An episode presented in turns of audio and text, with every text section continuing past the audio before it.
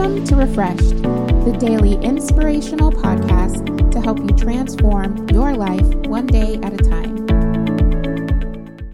Psalm 25 9 through 14.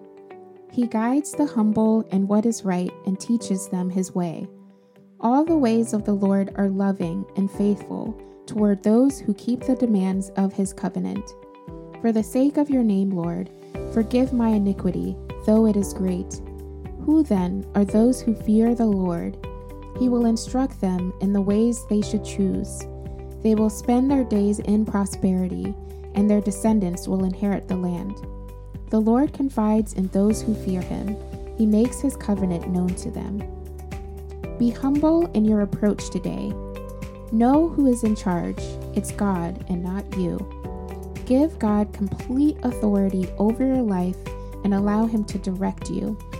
Let go of pride, control, and fear of trusting. It's too much to carry alone.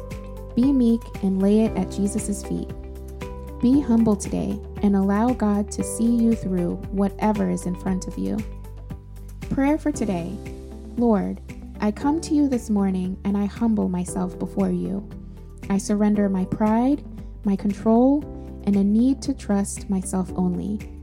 I trust you with my life, and I lay it down at your feet. In Jesus' name, amen. Join us tomorrow for another episode of the Refreshed Podcast.